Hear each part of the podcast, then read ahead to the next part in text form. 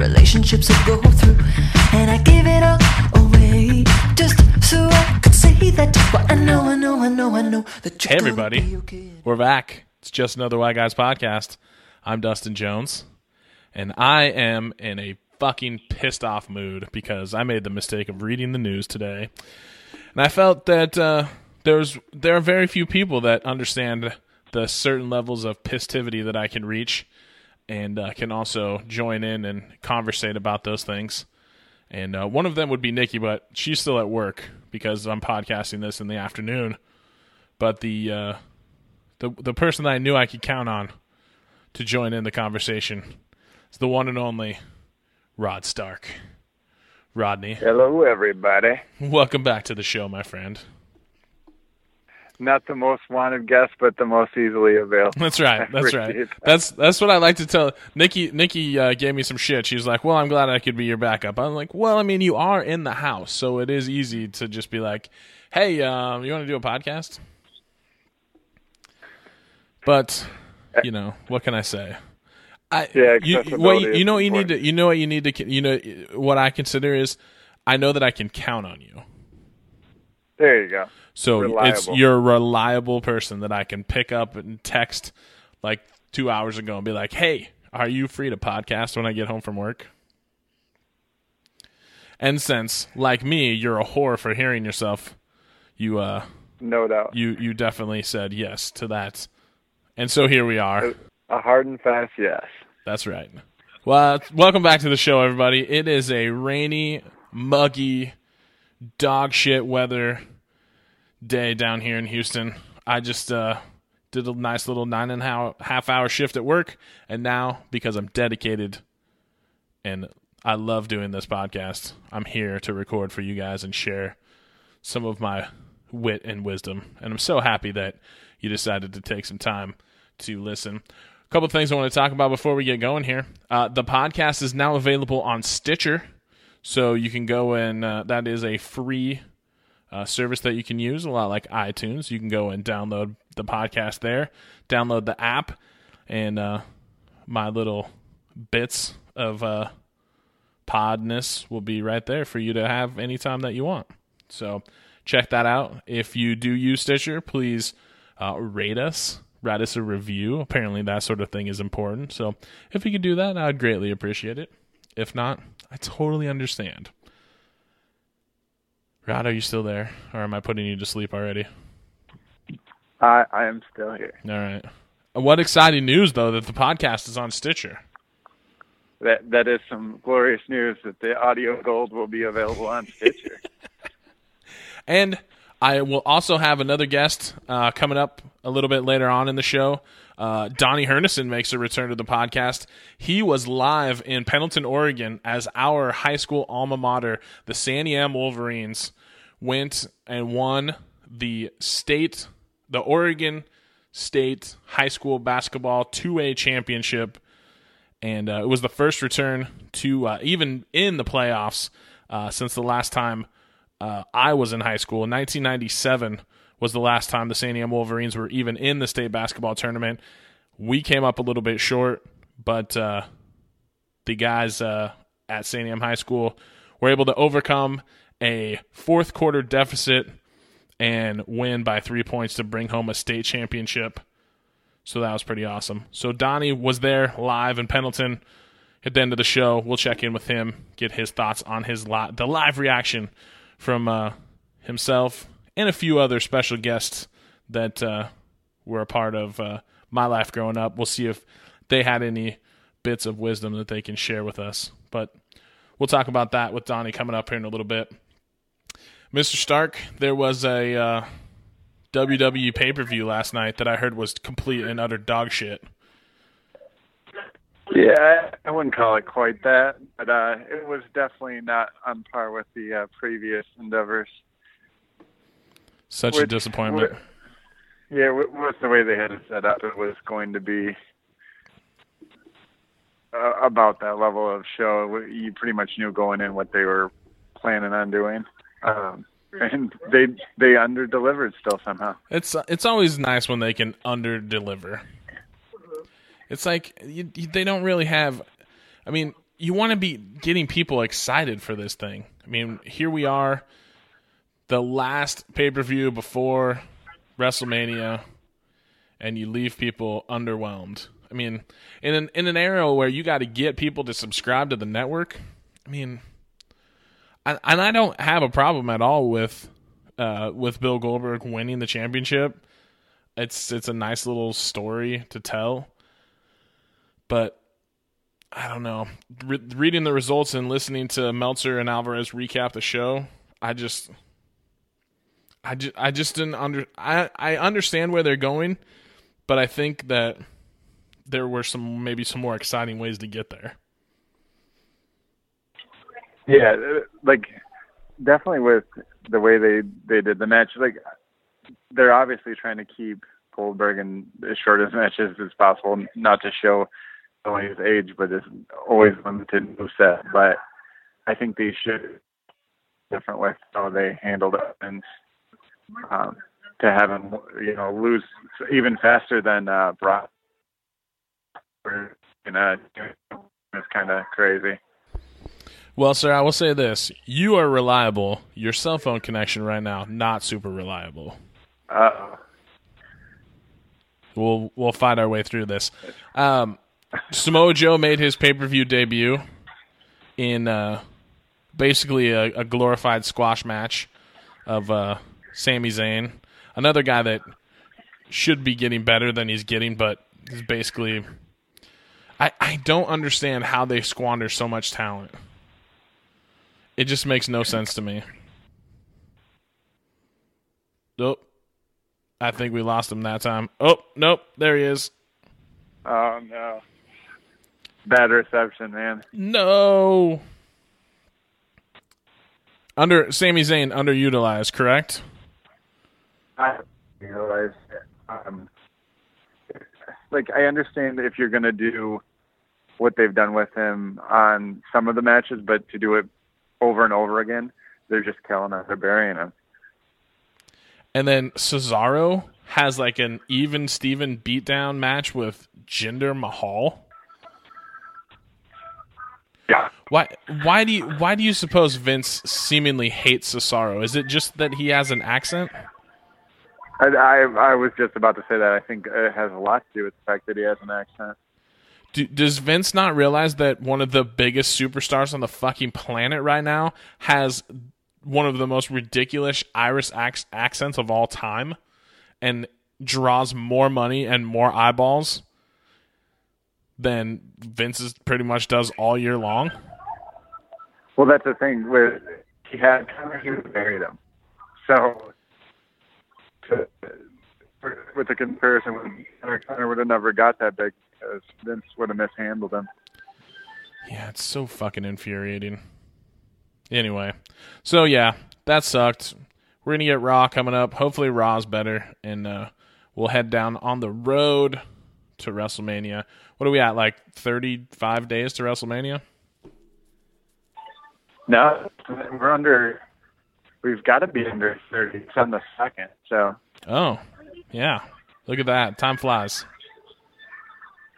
That's mo- we're moving in on something. My my problem is I've already moved on in my head to to WrestleMania twenty eighteen, where I'm gonna where we're all gonna be there live and, and having an amazing time. That uh, I'm having trouble getting excited for this WrestleMania.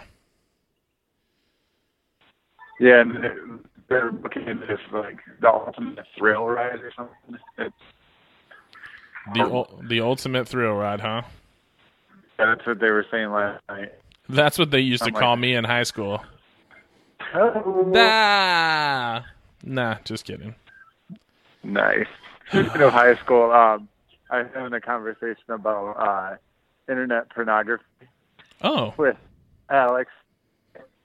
Was this was this was this by chance prompted by the uh, conversation that Whitney Cummings and Joe Joe Rogan had on his podcast? It wasn't, but that's that's a funny.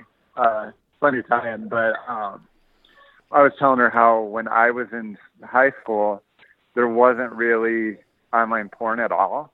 Like right. None of this stuff existed.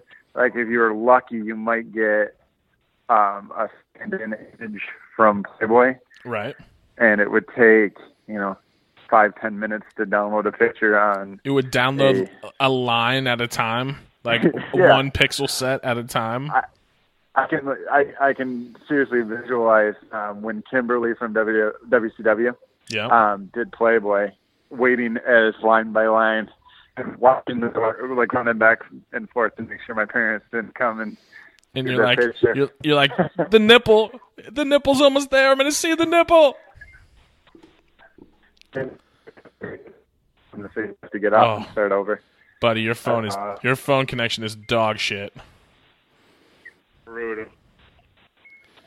Brutal. No good. Yeah. No bueno, man. Sorry, brother. That's all right. What are we going to do?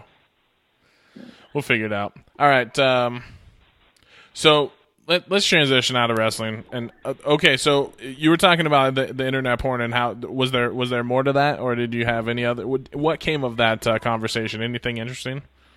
No, she, she was just amazed that there was a time before the the fact that we we didn't have we had to work for our uh, pornography. Hell yeah, we had to work for our pornography.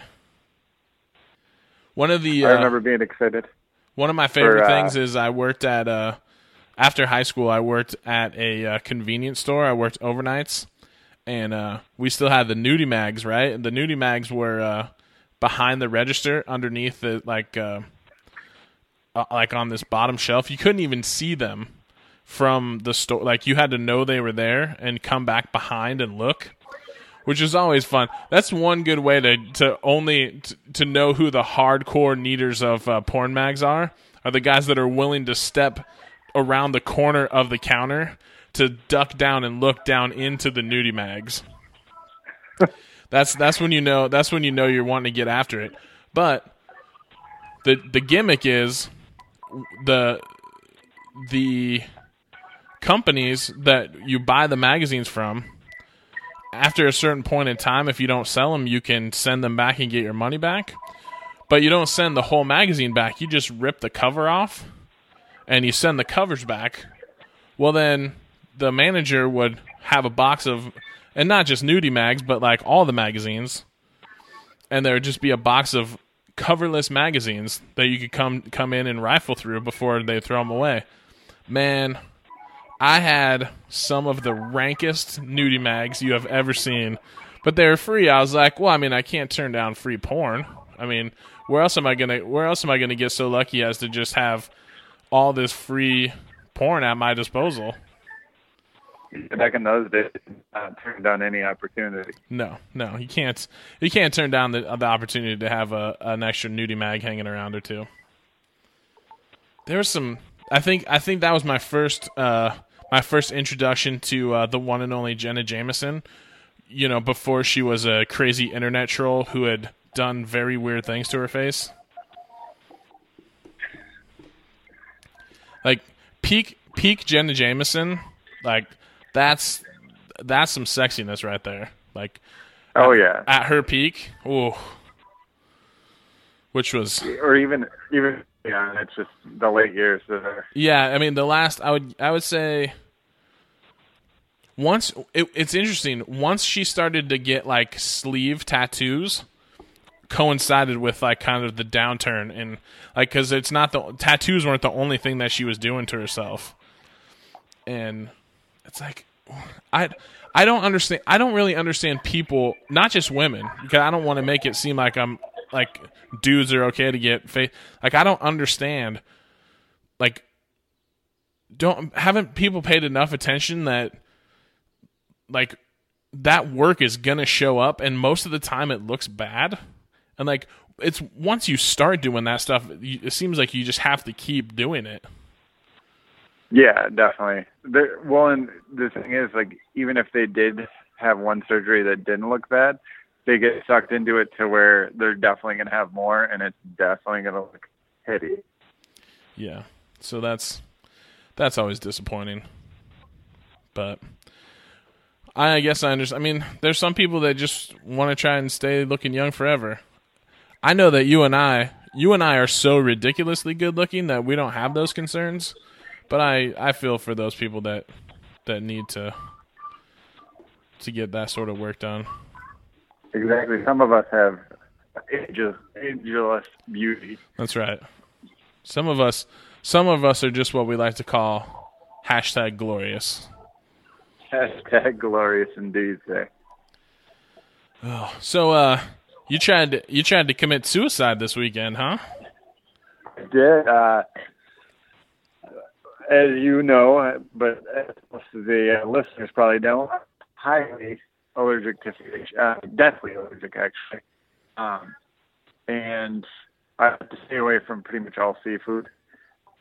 And I did a pretty good job of that. I haven't had any issues. And until this weekend, I decided to have something that is healthy for you, a nice salad, and I uh, put a nice Greek dressing on it, and uh, couldn't figure out why I was having breathing problems and, uh, you know, feeling dizzy and just like death, and uh, discovered that it included some anchovies in Greek dressing.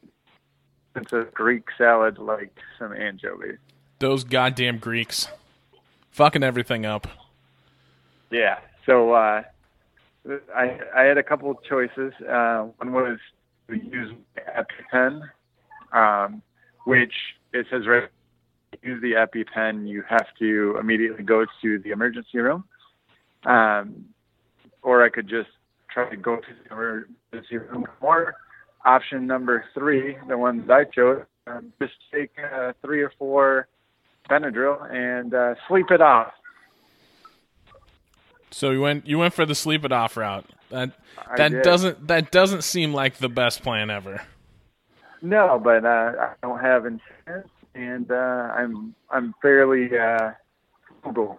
Uh, I don't want to pay the hospital. I figured, you know, I, I've lived a good thirty-four years. I could probably live through it, but uh, either way, I wasn't paying the hospital for anchovy dressing.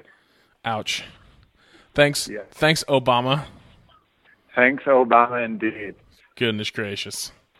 Well, the good news is that uh, the Trump administration and uh, House, House and Senate Republicans will be coming out with something better and greater anytime now. So you're going to be totally fine soon, and you'll be able to eat all the fish you want and then just go to the hospital. There you go. So I'm counting on it. Let's... Uh, The the Trump the Trump administration uh, and some of the, the people that he's elected to, to have around him just just continue to uh, make uh, interesting choices and uh, say interesting things. Um, of course, uh, Doctor Ben Carson, um, being that he's black, uh, Mister Trump felt that uh, he would be obviously the clear choice to uh, be the director of housing and urban development. Because, I mean, ur- it's urban, so, I mean, uh, why wouldn't you uh, have a, a black person uh, run that department? Um, even though Doctor Carson is, you know, a neurosurgeon who probably knows nothing about um, housing infrastructure and, and the things that H U D does. So, I mean, it seems just a great choice. Uh, Doctor Ben Carson was speaking to some of his employees today and uh, referred to... Uh, the United States is a land of dreams and opportunities, and uh, that there was a time when there were other immigrants that came here in the bottom of slave ships and worked even longer and even harder for less, and they too had dreams that their sons and daughters and grandsons and granddaughters could pursue happiness and prosperity in this land that uh, they were so gently brought over to from... you know, their homes. I would imagine their first dreams when they came over in those boats. And, and I'm I'm no I'm no scholar on slavery or uh, African American issues. I'm going to go ahead and go out on a limb and say they don't really have an immigrant story in the traditional sense, and that most of them, their first thought wasn't, "Boy, I really hope my sons and daughters get to really enjoy this land of the free and the home of the brave." What the fuck is this guy doing? Yeah, insanity. Well, first of all, I, I don't think the word immigrant word, um, means what Ben Carson means, obviously, because uh, tying that to uh, slaves, um, yeah, something's missing there. I think I think Doctor Carson just thinks that if you come from another country, you're an immigrant. Yeah, that that he's he's taking so. he's he's taking immigrant in the broadest context possible. Right. You're an you're an immigrant well, in the sense that you once lived somewhere else and now you live in another place. The greatness of the Trump regime. Your uh, your fellow Michiganders continue to uh, struggle as uh, General Motors has uh, announced that they'll be laying off eleven hundred people at its Lansing Delta Township Assembly Plant, uh, laying off about a third of its workforce as they move those jobs to uh, Spring Hill, Tennessee. Um, am, am I wrong, or, or did Mister Trump spend a lot of time in Michigan talking about how they were going to bring jobs back and, and everything was going to be great? Is, is that fake news, or am I misremembering? Or no, he definitely he definitely uh, said so. Um, hmm. We away. What politician, what businessman tells you different? They're going away. Whether they're just moving right now, but those jobs that are moving aren't going to be there for very long, anyways, because of automation. So the fact that his attack plan on making America again is to build manufacturing. So basically what you're saying is that no matter what any politician says, those manufacturing jobs are going away and they're not coming back. And there are people that decided that, no, that of course he's telling us the truth. Why would why would he say that if it wasn't true? And they wanted that hope. Uh, just as many Democrats hung their hat on the hope of Barack Obama, that uh, – Republicans uh, hung their hat on the hope that uh, Mister Trump would magically make these manufacturing jobs return to America. Exactly. I, if you look at it, they're they're really different people. Obviously, Obama and Trump, they were selling the same thing. They were just selling hope, and a lot of it, on both accounts, unfortunately, didn't really turn up, and hasn't turned up yet for Trump. Yeah. And I, I, I look at it, I certainly see that side of things, but I also look at it from the perspective of, I feel like President Obama was promising hope of things that if some people could work together might actually be possible. As, you know, we've seen evidence of other countries that have different forms of universal health care and single payer and, and those sort of things. Whereas if you look at your history, once there's an evolution of technology, you you don't go backwards. You you don't once you figure out a way to automate something and make a process quicker and easier and generally more cost effective, you don't revert back to one guy puts in this bolt and this guy puts in that bolt and then this guy hands it off to another guy who then attaches it. You, you you don't you don't go back to that. Exactly. It just it doesn't make sense. It it'll never make sense to move backwards from automation on a productivity standpoint, because a human's never going to be faster than a machine at manual tasks like that. We're also seeing that uh, they're gonna uh, they're gonna re-present uh, another travel ban. They just they're just going to keep hammering away at these things, and I, I think honestly that House Republicans are letting President Trump do all this wacky shit. In the meantime, they're doing little sneaky under the radar things that are really going to fuck things up long term.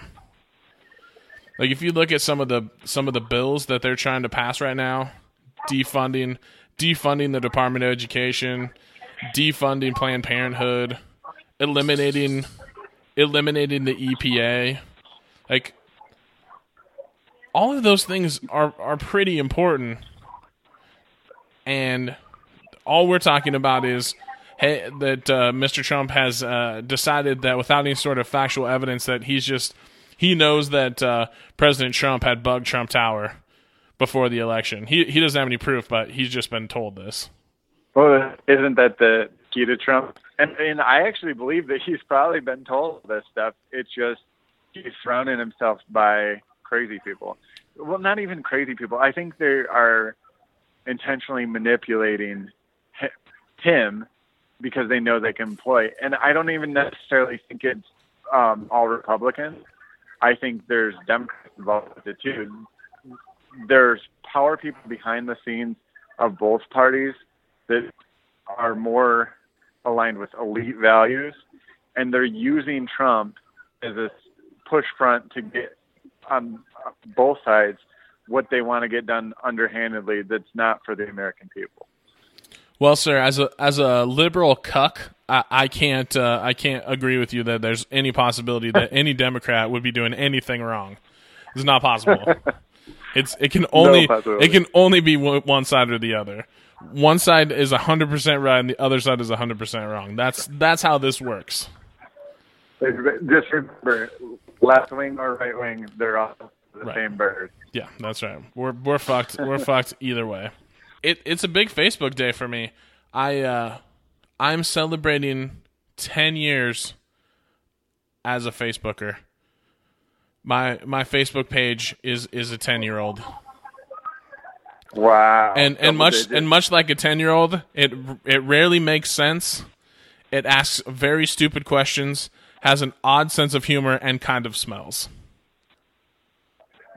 So, so you're way back from the original days when the statuses were your name was the subject, and then you put is doing whatever or is something yep. else. I actually predate nice. that.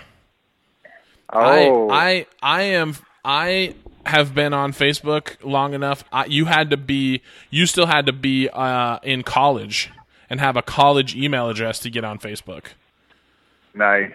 I didn't. See, when, I didn't get on Facebook until I started going to uh, the uh, the immortal, great uh, college of uh, radio broadcasting at Brown. Not Brown. Yeah, uni- my, not my Brown Facebook University, is, but yeah. Hey, it, either Brown.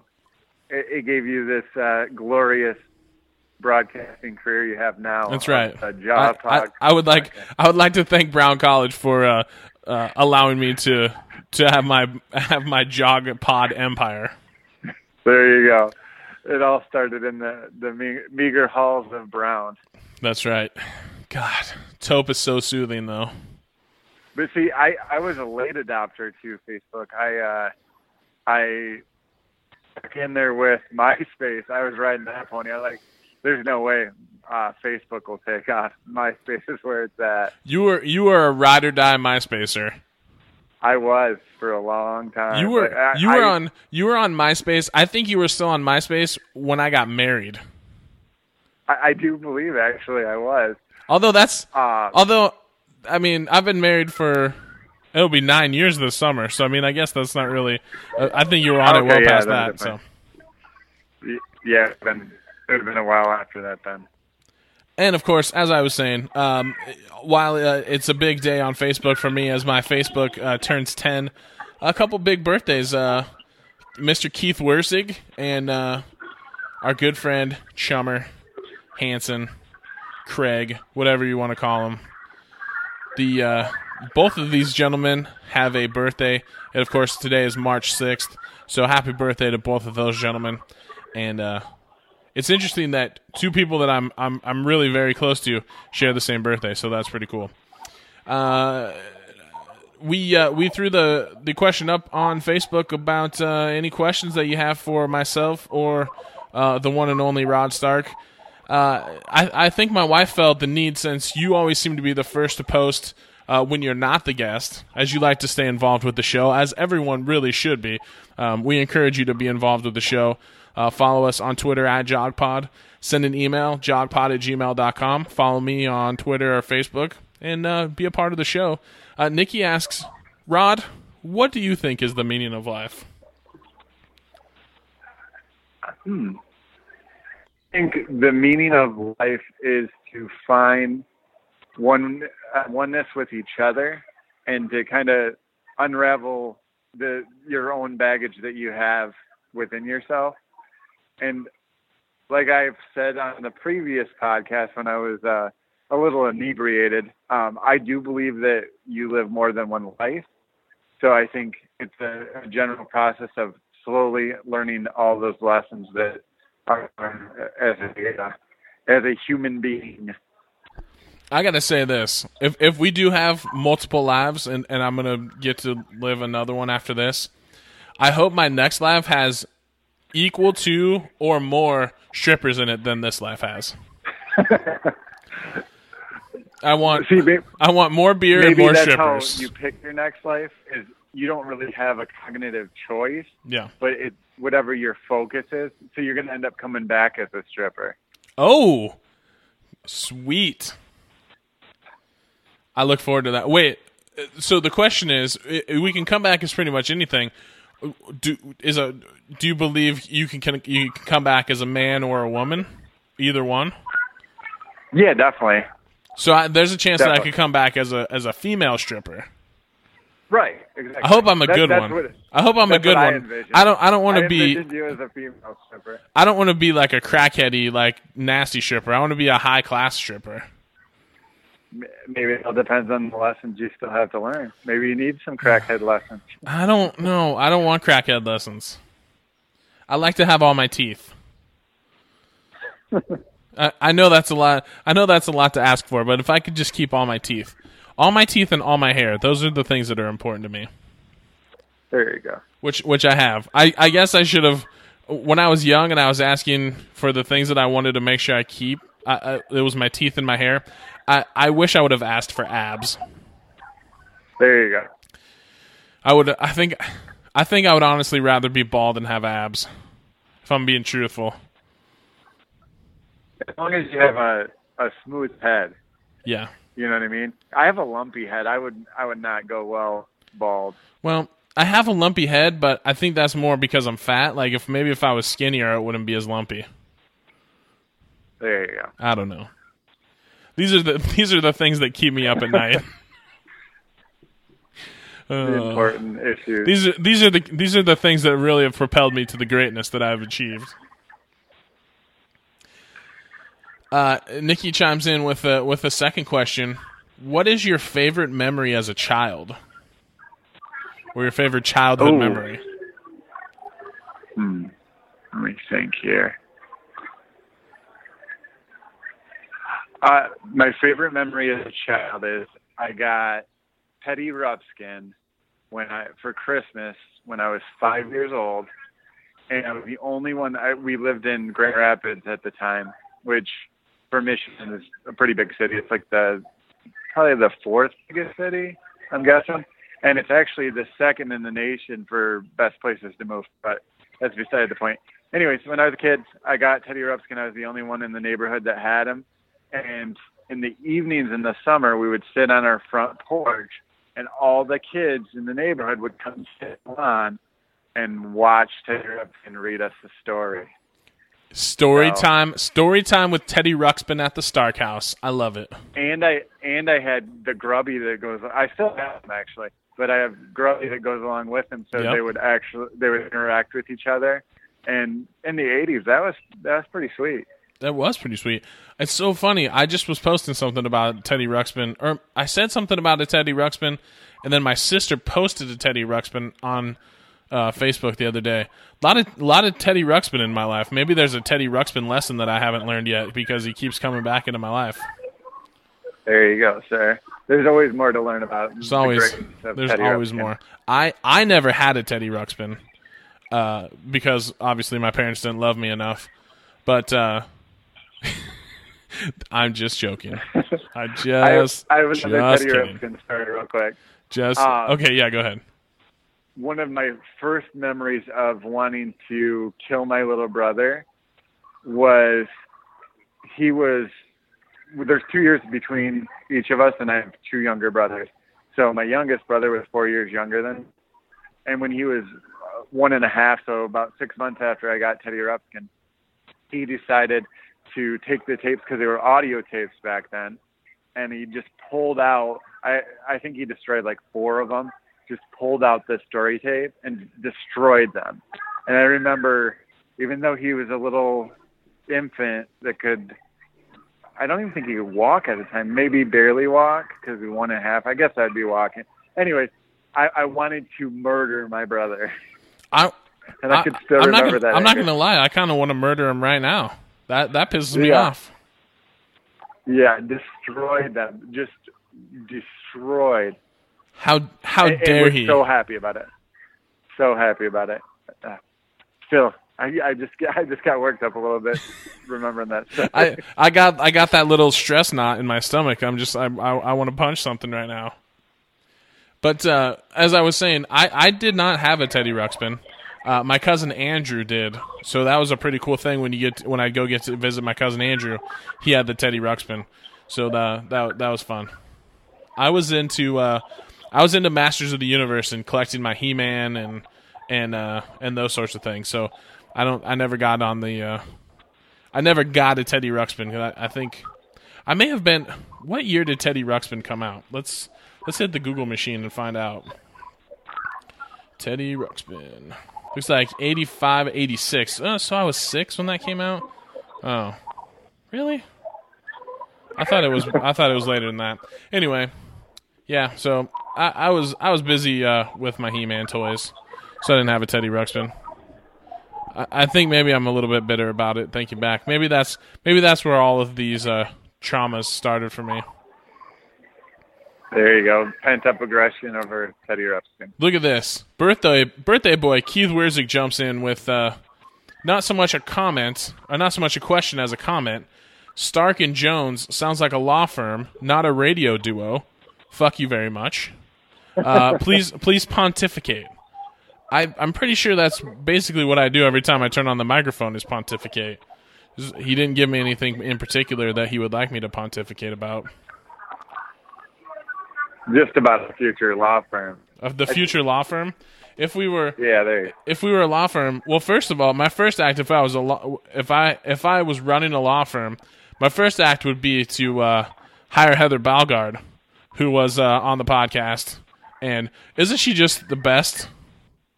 It was she was a stellar guest. A fabulous guest. Smart, funny, insightful.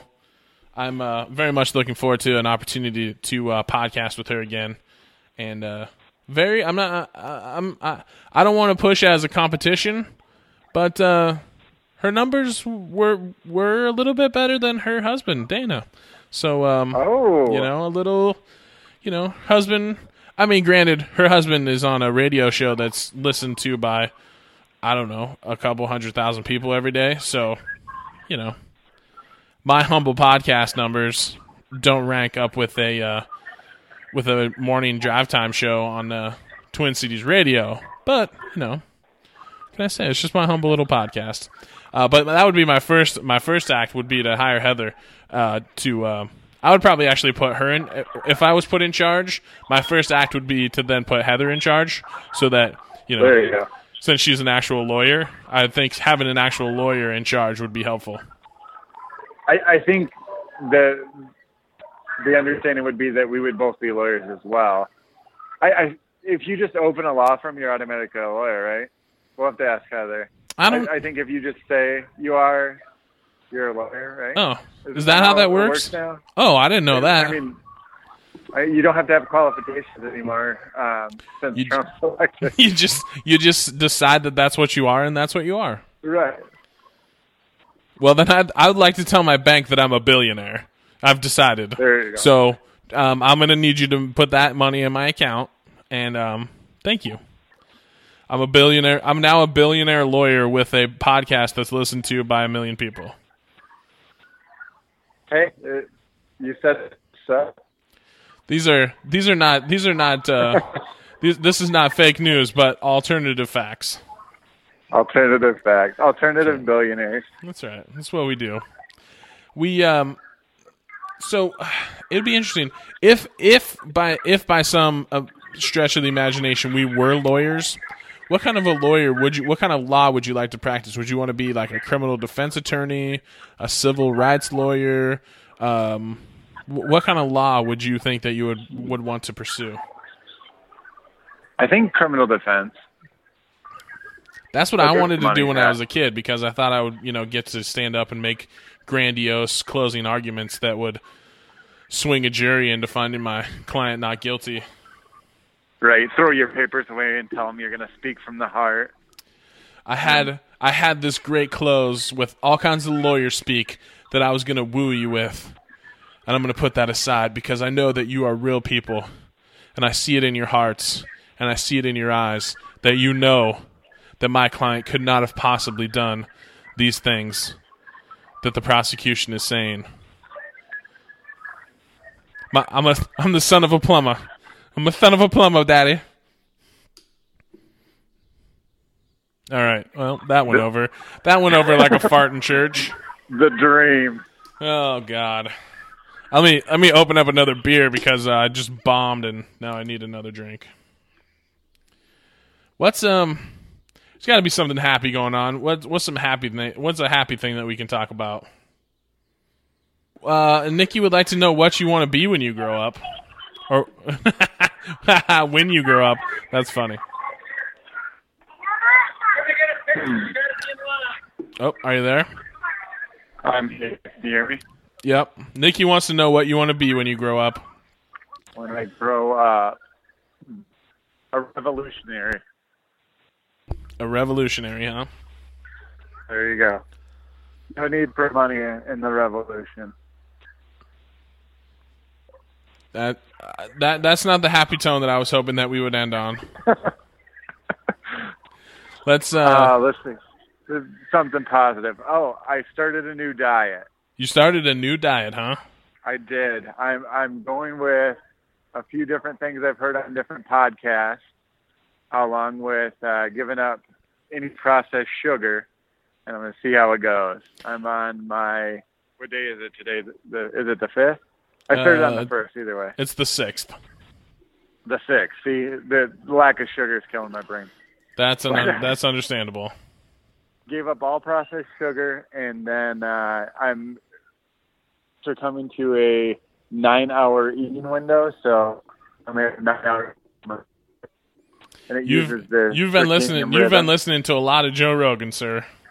I have. Well, actually, I listened to Joe Rogan, and then I listened to a offshoot on uh, somebody else's podcast that reaffirmed that. Yeah. And so you're gonna go. You're gonna I'm try like, to go keto ketogenic.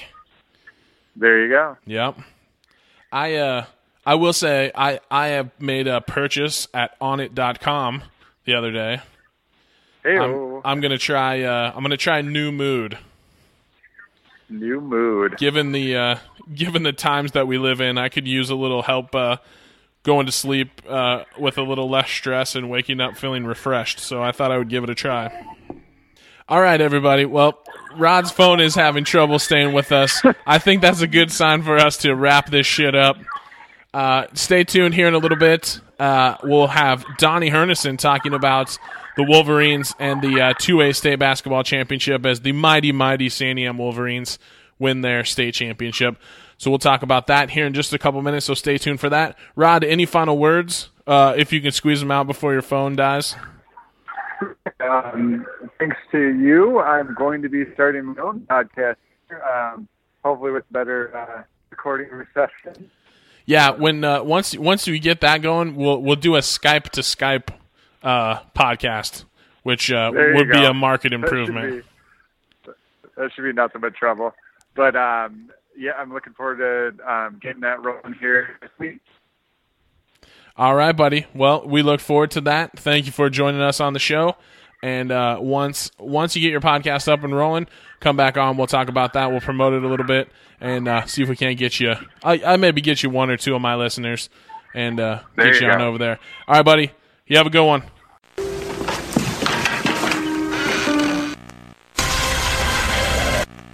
More importantly, he knew what he was talking about. As promised, we're back with a uh, special guest returning to Just Another Why Guys podcast with a live report from his trip to what what do they call it? The Roundup City? Is that what I heard him uh, call it? Uh, uh, well, where the Pendleton Roundup is. I've never. I, you know, I think, I'm not sure I've heard it. I think the dude on the, the broadcast referred to it as the Roundup City of Pendleton. Uh, Donnie and he Her- probably wasn't wasn't from Pendleton. No, either, I don't sure. think so. Donnie Hernison's back on the Job Pod. Welcome back, sir. Thanks. It's good to be back. I, I was uh, missing it. You know, that first day we had a pretty good time. We did. We did have a good time. We have. We've had a really good fifteen minutes of stuff that we probably shouldn't put on the air and that I didn't record, which is, you know, it's always better to remain Thankfully. innocent. Yeah. And, uh, we uh, we have we have some exciting stuff to talk about. But before we do that, we'll we'll let the the people uh, anticipate what we're going to talk about. Uh, fill everybody in on uh, when we talked, you were getting ready to uh, get into league for girls basketball, and uh, did you guys uh, win a league game? Uh, no, we did not. No! Uh, yeah. Right. So, yeah, we uh, ended up exactly where we were last year, at the bottom of the league. Um, we actually, that very first game, um, we we had Pendleton, uh, and, you know, and uh, timely here, uh, but we were uh, had Pendleton at home. We were we were up by three with a minute to go. And we lost by three. Oh, no. Yeah. So we young and inexperienced, and that uh, we uh, we had some uh, crucial turnovers, uh, and we would turn the ball over and, and give up an and one. You know, they they beat us up in the post. But so we lost by three. Um, we uh, played. We we matched up with Pendleton really well. Pendleton actually won the league, okay. um, and so I was really happy with the way we played it. Played against them, um, against the Dalles and Hermiston.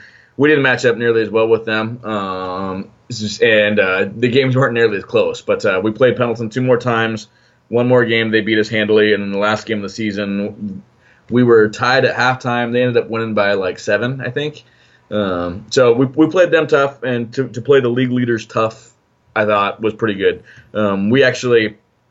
Uh, for them to be the league, to, like I said, to, to, to be that close with the league leaders, uh, I, I thought it really showed some of our, our progress, um, where we didn't have that as much progress uh, against the other teams. But so, for example, like uh, Pendleton beat Hood River by about fifty. I think the three meetings they won by fifty, forty, and thirty points last year. Uh, so it, it was progress this year, and that it's, was what we were looking for. It's something you can you can point to as the foundation for something to build on for next year. I sure as hell hope so.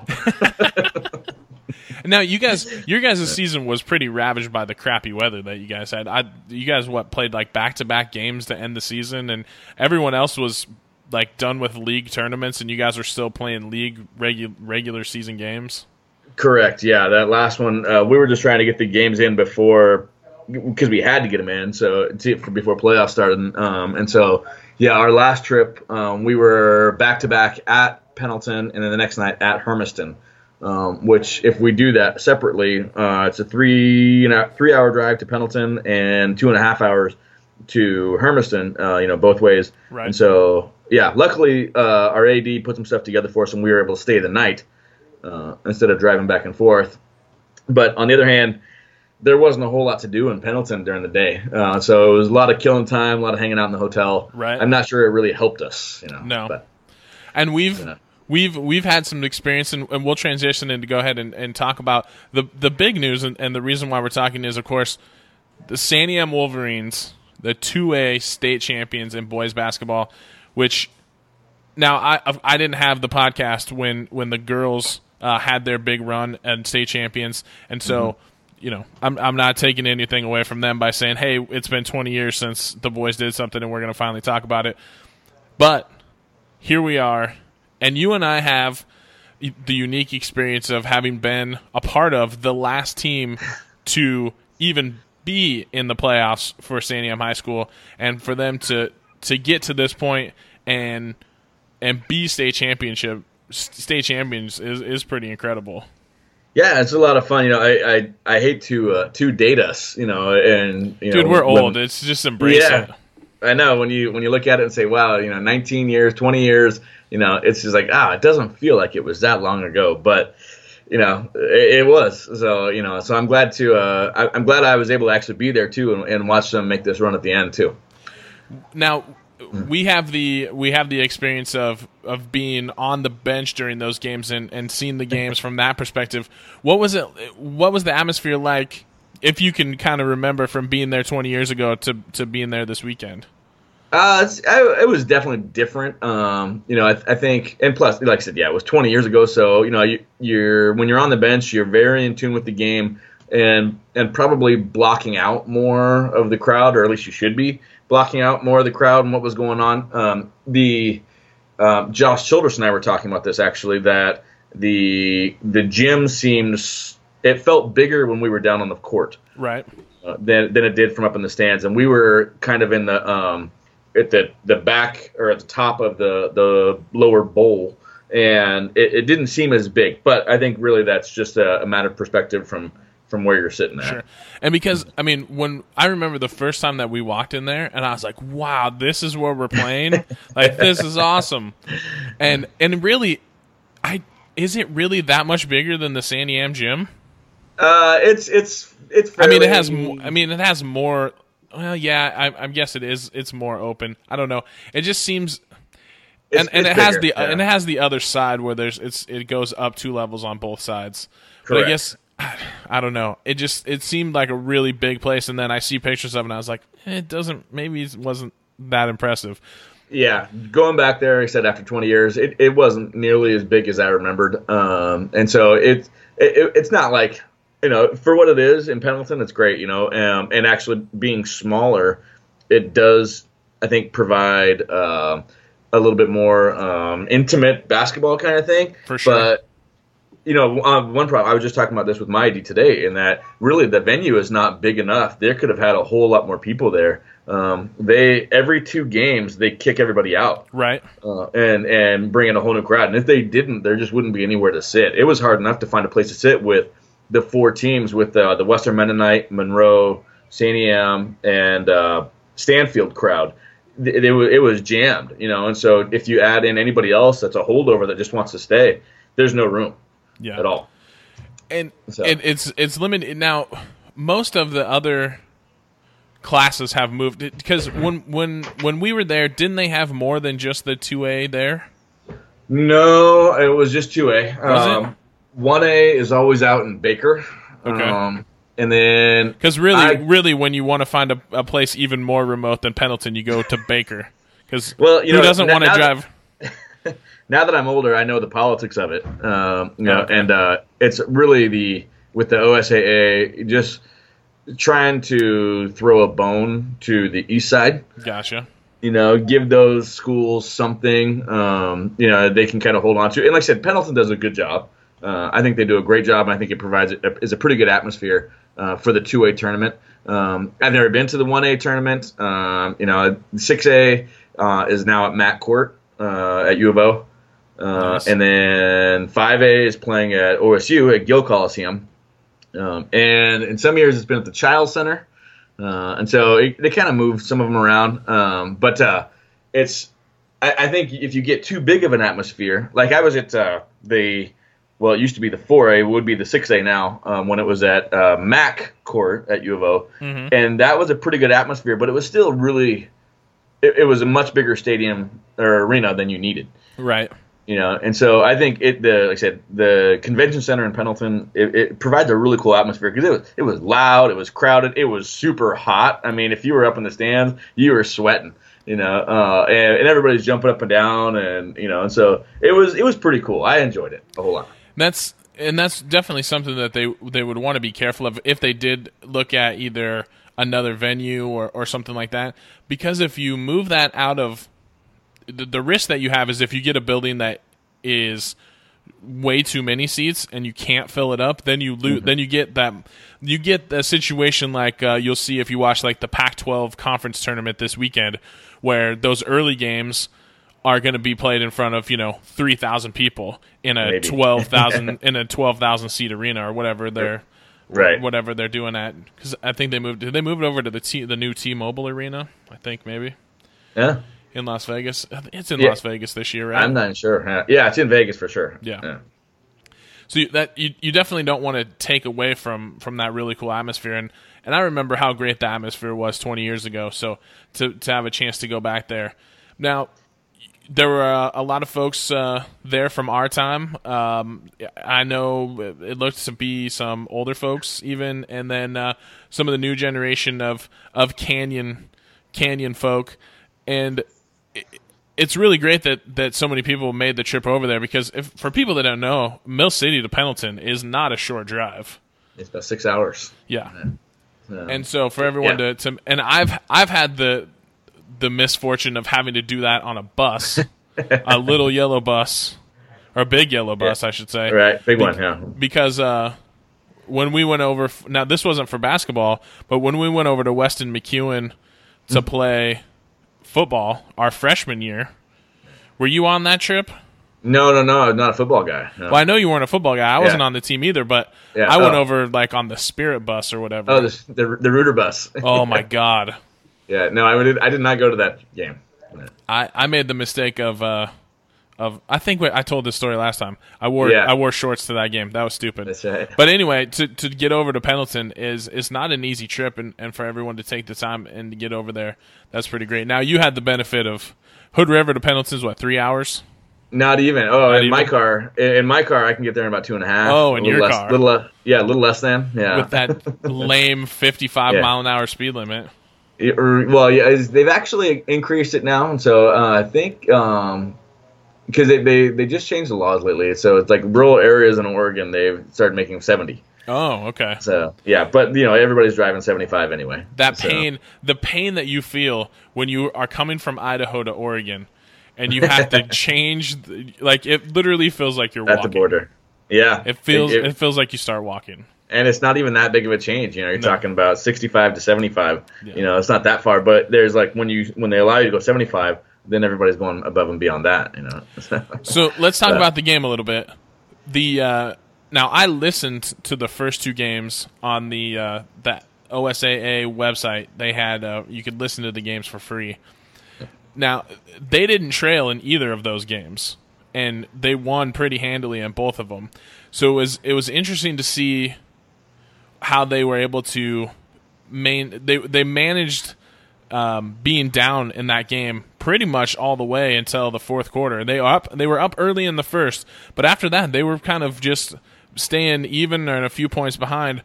Was there anything that, that you noticed in, in the game that? At any point, did you did you worry that it was going to start to slip away?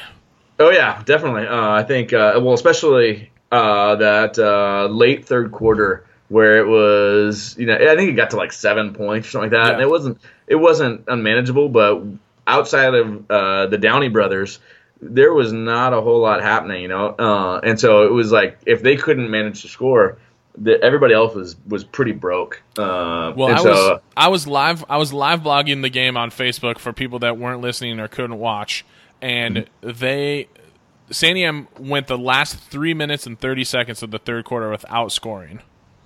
It, yeah, and and to their credit, the game didn't get away from them. No, you know, that's the good that, thing. That so, was the most yeah. that was the most impressive part is, and it also was beneficial to them that that. Uh, Stanfield was not making shots, and some yeah. of their some of Stanfield's shot selection really kept them from being able to extend that lead. And maybe if they had some, some better shot selection, they may have been able to put that game out of reach. I definitely think so, yeah. And, and Santiam did a, a pretty good job uh, on the boards, you know, keeping those guys off. Um, I, from from up where we were sitting, and I didn't get a chance to look at a roster. Um, Stanfield definitely looked bigger. They had their two big guys. Um, who I, I think I heard they might have been like six three or six four, so not very big, but they from up above they looked bigger. And I thought Santiam did a good job of of, of keeping those guys uh, playing physical down in the paint. Uh, I think one thing we saw was the uh, I think it's kind of a trend now, but uh, bigger guys, their post players. Didn't really want to go down and bang down right. the paint, uh, and so and they weren't offensively, especially they were not trying to post up. Um, but defensively, I thought our big guys played bigger than they actually are, uh, and so that was really cool to see them go down and, and be physical, um, body up, get rebounds. Santiam did a really good job of, of being in, in the right position uh, for a lot of those uh, missed buckets that Stanfield was really just dropping right in our lap almost. And, and what was interesting, and, and the gentleman that, that was doing the, the broadcast pointed this out several times, Stanfield was shooting threes from the N B A line. Now, now the court that, that they've laid down at the Pendleton Convention Center is the basketball court that used to belong to the Phoenix Suns in the Charles Barkley era, and it still has it has the it has the high school three-point line, which is right around the top of the key. Um. Or right around the top of the circle, Yeah. And then it has the N B A three-point line, which is, what is it, another three and a half feet? About, yeah, I'd say that. Mm-hmm. So they, I don't think they took a three from inside the N B A line. So I don't know if it was a they, well, they they're so used. Yeah, well, that one kid, that one little shithead on their team, he was a dirty little guy. And agreed. He threw he up. Into he banked in two three pointers, and then somehow there was a scrum that he was right in the middle of. Somehow kicks, like pulls away at it, is talking trash the whole time, and didn't get teed up. I didn't understand that at all. They, yeah, well, it, well, they tried to, and then they call, teed up another kid.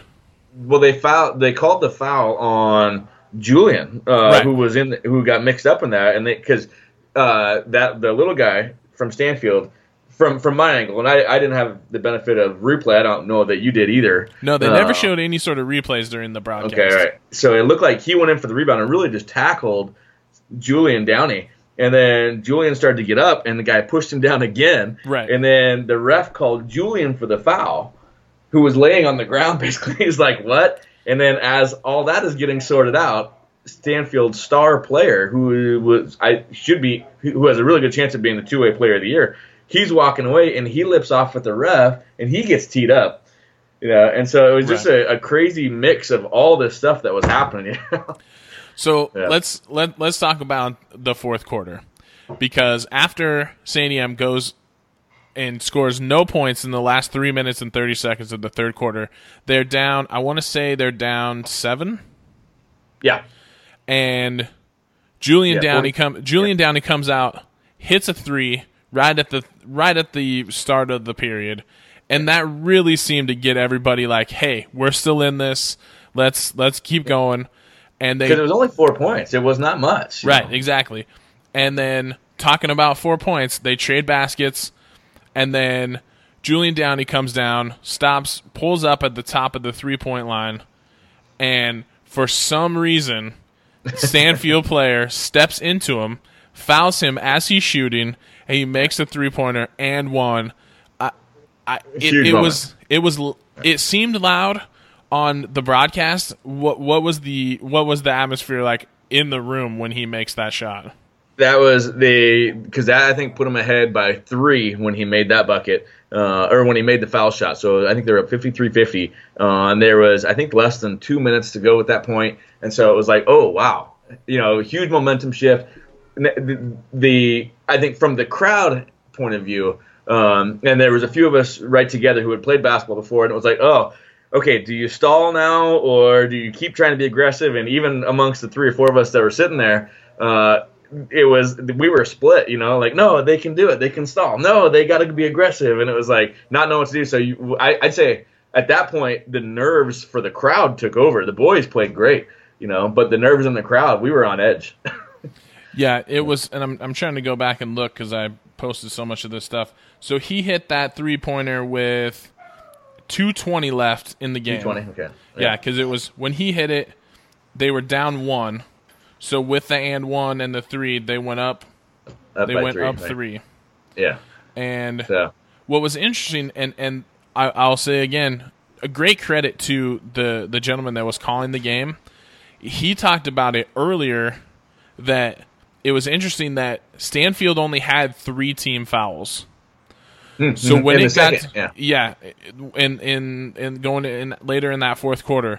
So Santiam is trying to just spread the ball and, and run the clock, and they had to just start taking fouls because that was the only way they were going to get the ball back. But right.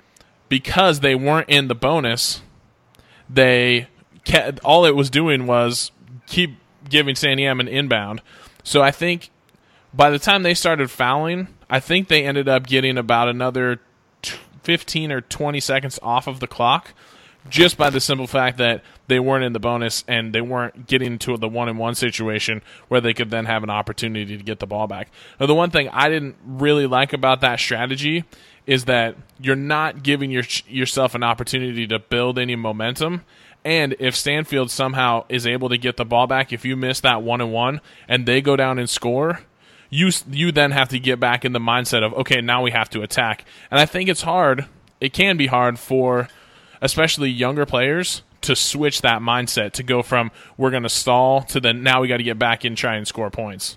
So that would have totally made me agree. nervous to have gone into the stall at that point. Yeah, I, I know, you know, but I'll tell you one thing, and you you, you might have been able to see it from stream or not. When you have the Downey boys, I can't stress it enough, uh, really how heroic of a game they played. Oh, it was uh, unbelievable. Just, yeah, because really between the, the, those two, you know, you you had those two real heroes on the team, but the other guys did a great job too, uh, just playing within themselves. Um, there's really only one or two moments uh, in the in the second half where it was like, ah, you know, we were really questioning, you know, why did you do that kind of stuff? Um, I think Riley Nico took a three uh, when they were up by three. He didn't need to. There's a minute and a half left, and he took a three and was like, no. Don't do that when they were clearly trying to stall already. Yeah, but otherwise, absolutely. Like I said, the guys did a great job of, of really playing smart and playing within themselves um, and, and not trying to do too much. And, and honestly, getting the ball to their playmakers, there's there's no question about Julian and Jonah Downey uh, and and how and them taking over the game, and that those were the guys that were going to get the ball. Uh, and so getting the other guys did a good job of getting the ball, you know, still moving around, still taking the pressure off of them, but getting the ball back, you know, and then eventually putting Julian and Jonah on the line. Uh, in crunch time.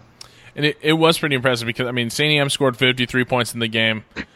Only three of those points were scored by someone other than Julian or Jonah Downey. So that's yeah. that's an incredible – and that's it, – it's a testament to, to the team to recognize that – and it wasn't that they were taking all the shots.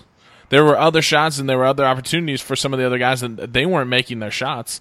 Um, I'll tell you what, at the, at the game, like I had no idea that they had taken over like that. It wasn't until I saw the stats when I got home that night that I was like, holy cow, you know what? I mean, I, I couldn't even believe it that Julian had scored thirty-three and Jonah twenty-one. Yeah. And and no, uh, I think Austin Fawcett was the only guy that scored, I think. And so it was like, there it, you just didn't know. You know, it didn't seem um, – I would contrast that uh, you, you didn't get to see the game right before that, the Western Mennonite girls championship game um, versus Monroe. And Western Mennonite only had one player, uh, and she was taking shots one on four, one on three, and she was she had put up thirty-five points the night before. That game you could tell, oh, hey, you need to pass the ball. The Santiam game, you had no idea. The ball was moving. I mean, everybody was involved. It was just that those guys were hitting shots. That's it. Yeah, absolutely.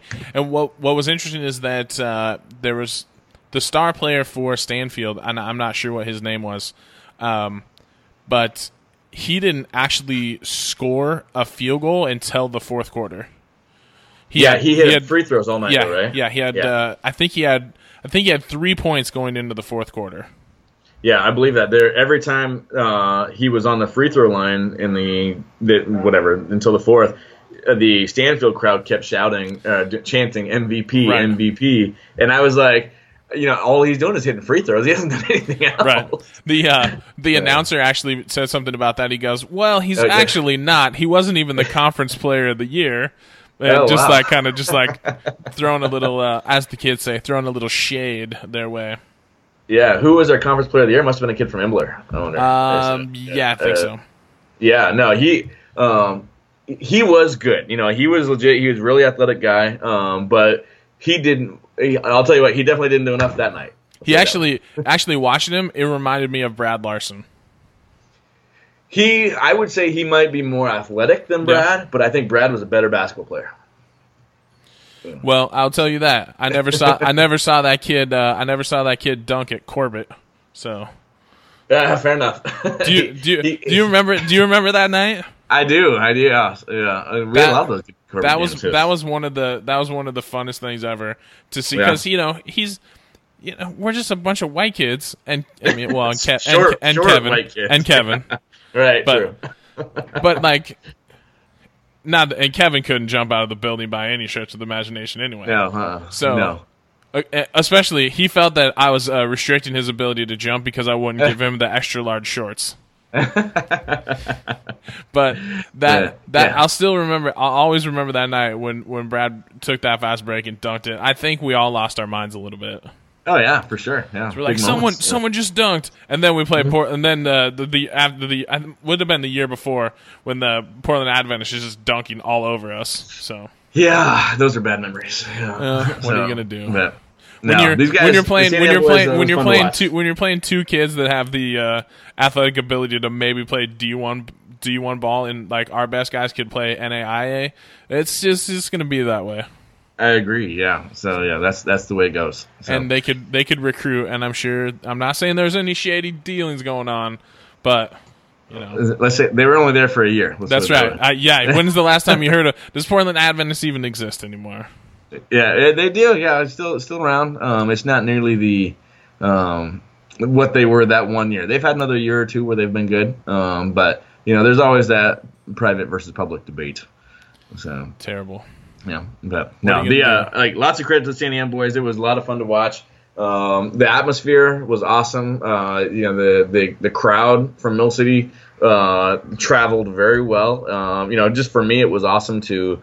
to be there and see a lot of old friends. Um, I was really impressed, actually, with how many people from that, uh, you know, ninety-five to ninety-eight, ninety-nine uh, uh, grad years had gone over. Um, so a whole lot of people. Uh, and so it was a lot of fun. I believe they, they took over the Red Lion Hotel completely, I believe. Nice. Yeah. I would imagine there. I would imagine there would have been some fun stories to come out of that night. Uh, I from the ones that I've even that I heard from the night before, because some of them had been there for two or three days at that right. point, uh, and so they that they had a, a pretty good time. Let's say it that way. They they did Pendleton upright. I, I only wish I could have been there and had my uh, microphone along with me just to capture some of that uh, interesting, interesting, was, uh, interesting color. I said it was good times. Yeah, and, and, and beyond those guys, even too, just the uh, you know the crowd. You know, you could have walked around there and talked to people for, for two and a half hours. I think I saw more people there at, at that game than show up for the alumni tournament now. You know, and so which is a lot more local. But so this was a, a big thing. Uh, like I said, and it was it was a lot of fun. Uh, I really enjoyed it. It's you know, I, I hope it's not forty years before they win the next one. Absolutely.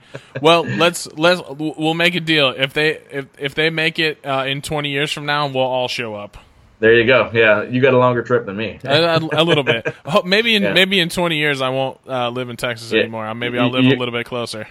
You might migrate back by then. Yeah, one, of, one, of, one of these days. Yeah. All right, sir. Well, I yeah. appreciate you taking the time and uh, giving us an opportunity to get a live perspective of, you know, we all we all I think anyone that has gone to Santiam holds that place. Uh, it's. It, I still hold Santiam in a pretty special place in my heart. I mean, we all grew up there and we lived there for so long, and it was so awesome. It's great to see.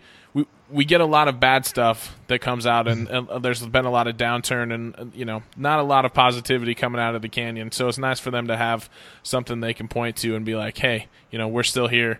We can we can still have some good things happen for us. So it was good to see. For sure. Great great to talk to you. I'm glad uh, you could make it on, and. Uh, We'll have a we'll do another podcast where we bash Donald Trump some more in the near future. I can't wait for that one. All right, man. Have a good all night. Right. Thank you. Take care. You too. See ya. Well, kids, that is going to wrap up another episode of Just Another White Guys podcast. A special thanks to my guests, Rod Stark and Donnie Hernison, for coming on the show. Uh, without my guests, my show just wouldn't be as much fun as it is. I'm really enjoying bringing you guys uh, these podcasts every week. We're going to keep them rolling here. Uh, in the next couple of weeks, I am going to be hitting the road, uh, going on up to Oklahoma, so we'll have some on-the-road episodes. And coming up this weekend, we are going to have another episode of the Cocktail Hour with a very special guest in town from Bartlesville, the one and only, the great Nate Allman. So you have that to look forward to. So much more. Thank you for supporting the show. I really appreciate it. You can follow us at JogPod. Send questions, emails, uh, anything you want to jogpod at gmail dot com. I really appreciate it. That's it for the show. I'm Dustin Jones. Always protect the five hole.